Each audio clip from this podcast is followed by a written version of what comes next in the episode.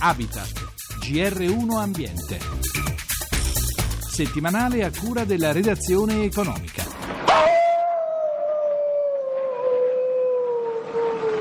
Lupo quello là e Castello quello lì. Ma come diavolo parli?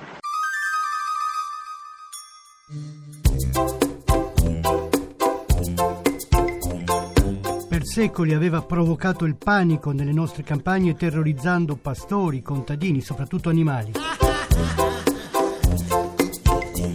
Cacciato e ucciso fino quasi a portarlo all'estinzione, il lupo era praticamente scomparso dall'Appennino e anche sulle Alpi si contavano solo pochi esemplari presenti soprattutto in Slovenia.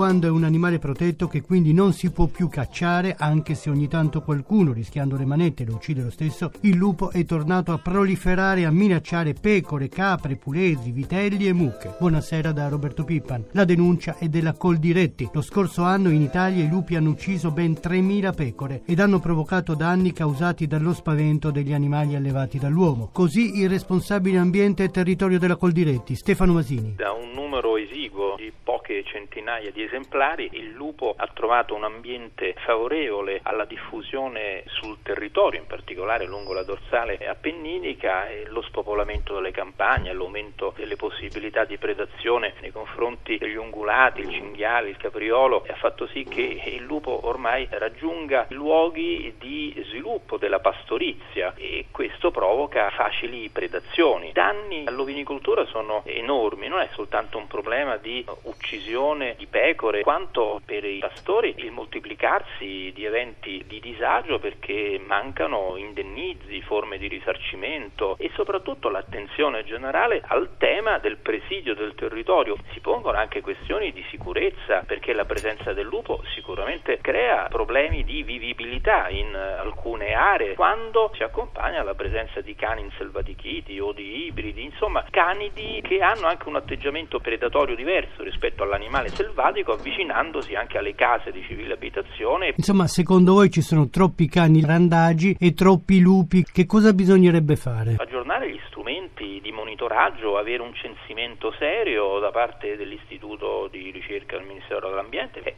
accompagnare la presenza del lupo. Il lupo, lo ricordiamo, è anche un elemento importante della valorizzazione della biodiversità dei territori, un indice di qualità ambientale e tuttavia noi dobbiamo garantire la presenza degli agricoltori che sono il presidio della sicurezza idrogeologica del territorio con il loro lavoro, il pascolo, chiaramente una fonte di economia importante, non li dobbiamo abbandonare, dobbiamo moltiplicare anche i controlli e soprattutto le risorse messe a disposizione. Oltre al danno spesso la beffa, una pecora sbranata costituisce un rifiuto speciale che deve essere smaltito a carico dell'allevatore. E risolviamo anche questi problemi amministrativi a carico degli enti pubblici, della collettività e facciamo sì che non rappresenti un problema, eh, ma magari un elemento anche di attrazione dei luoghi per poter sviluppare percorsi di sviluppo, di prodotti tipici, di qualità, percorsi di natura, sentieri di conoscenza delle specie selvatiche nobili. Insomma, oggi gli agricoltori sono soli, sono successi in questo periodo degli episodi molto pregiudizievoli, l'abbattimento di lupi, eccesso di legittima difesa sicuramente, ma dobbiamo guardare alla difficoltà di chi vive tutti i giorni e rischia di perdere non soltanto le fonti di reddito, ma anche la stessa tranquillità. Stiamo sempre attenti al lupo,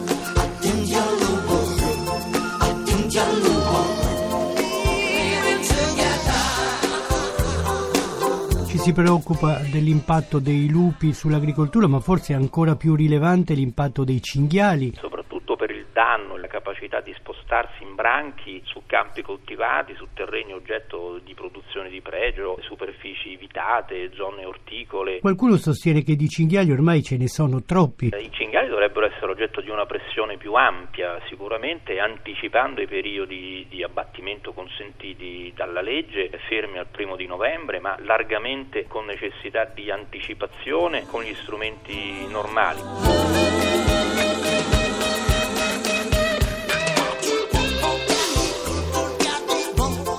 Il WWF è una delle organizzazioni ambientaliste che maggiormente si sono battute fin dagli anni 70 perché il lupo tornasse sul nostro territorio. Cosa propone allora di fare per impedire che adesso provochi nuovi danni? Franco Ferroni, responsabile agricoltura e aree protette del WWF Italia. Chiaramente il lupo è un predatore, fa il suo lavoro di predazione, ma noi sappiamo che i danni sono notevoli quando basta è l'attività di prevenzione e di controllo. Tutti i dati ci dicono che quando la pastorizia, la zootecnia si attrezza e si prepara a convivere con il lupo, i danni diminuiscono in modo significativo. Che cosa significa si prepara a convivere? Che cosa bisogna fare? Adottare delle tecniche di allevamento, di pastorizia, soprattutto nei casi in cui gli animali sono presenti per lunghi periodi di tempo in montagna, quindi nel pascolo estensivo, adottare delle misure di prevenzione rispetto al danno. Le misure sono essenzialmente due, avere dei recinti elettrificati mobili e fissi che devono essere dei luoghi di riparo sicuro, soprattutto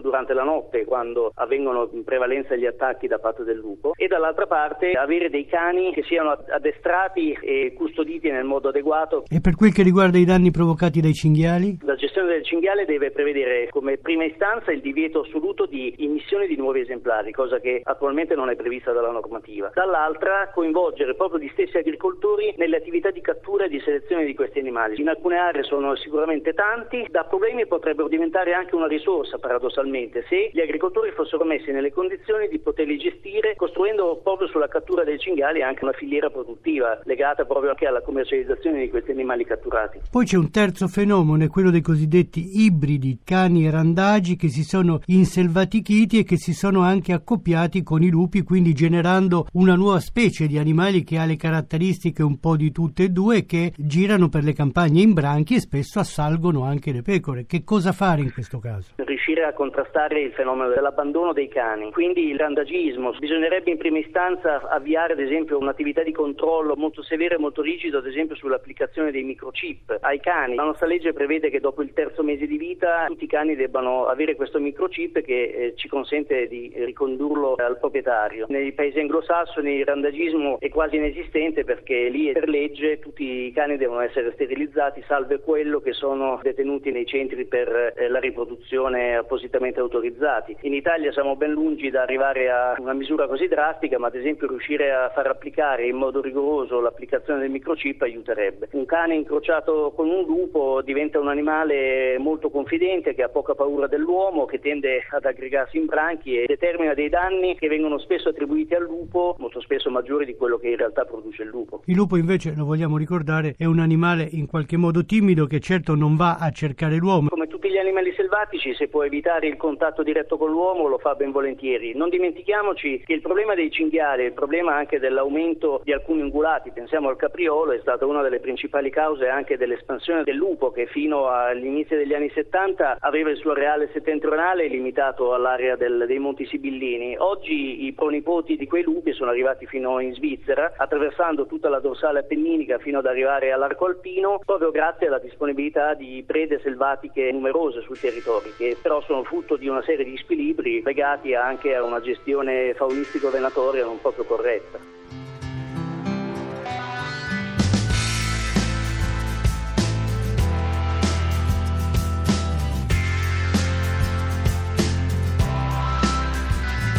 Voltiamo pagina, parliamo di edilizia scolastica. Secondo l'ultimo rapporto Ecosistema Scuola di Legambiente, il 60% degli edifici scolastici sono stati costruiti più di 40 anni fa ed avrebbero bisogno di urgenti interventi di manutenzione. La maggior parte degli edifici non ha il certificato di prevenzione incendi. Così Vanessa Pallucchi, responsabile scuola e formazione dell'organizzazione ambientalista. I finanziamenti dati in questi anni sono stati dati molto spesso a pioggia e non a valle di una programmazione. Quello che noi chiediamo è l'urgenza di applicare una programmazione sia a livello nazionale che territoriale per l'edilizia scolastica. Il primo passo è l'anagrafe scolastica che ancora non è uscita e la attendiamo ormai da più di 15 anni. Però mediamente nel 2012, cui si riferiscono gli ultimi dati, l'investimento medio per la manutenzione di ogni edificio scolastico è stato superiore ai 30.000 euro, che non è proprio pochissimo. Ma c'è una, un po' una discontinuità discontinuità rispetto al passato che se guardate un po' la linea eh, diciamo, di finanziamenti dati nelle diverse annualità c'è stato un calo per effetto del patto di stabilità. La nostra indagine che si basa su circa 5.000 edifici dei capoluoghi di provincia mette in rilievo una fotografia un po' permanente negli ultimi dieci anni, un patrimonio scolastico invecchiato che è stato costruito per il 60% prima dell'entrata in vigore della legge antisismica e ancora gli enti locali sottolineano che quasi per un 38% gli edifici hanno necessità di manutenzione straordinaria e urgente e questo purtroppo li troviamo anche dislocati spesso in aree geografiche che sono quelle del sud d'Italia e quindi questi dati anche di sperequazione e di urgenza di intervenire su quelli che sono più di un quarto degli edifici è una realtà che non siamo riusciti a scalzire in questi anni. Migliorano le cose almeno per quel che riguarda l'utilizzo delle fonti rinnovabili per produrre energia? Questa è una discontinuità interessante. Le amministrazioni hanno saputo cogliere le opportunità che sono state date dagli incentivi delle fonti rinnovabili. Soprattutto il fotovoltaico è stato la fonte diciamo, più utilizzata per infrastrutturare gli edifici scolastici, ma soprattutto da tre anni a questa parte sono raddoppiate le scuole, essendo quasi un,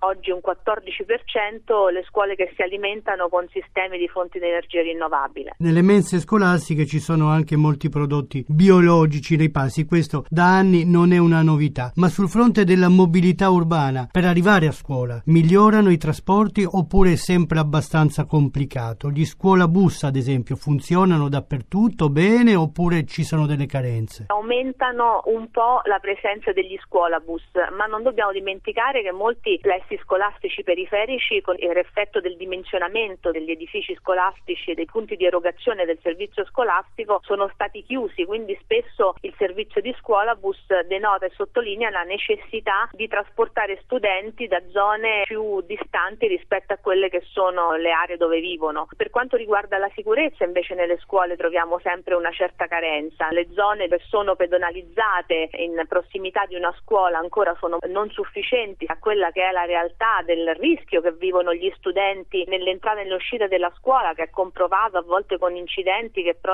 i minori hanno andrebbero sicuramente aumentate perché oggi sono solo il 9%, mentre dovrebbe essere proposto su tutto il territorio nazionale questo limite di velocità in prossimità delle scuole in ogni parte del paese, non in questa percentuale così piccola.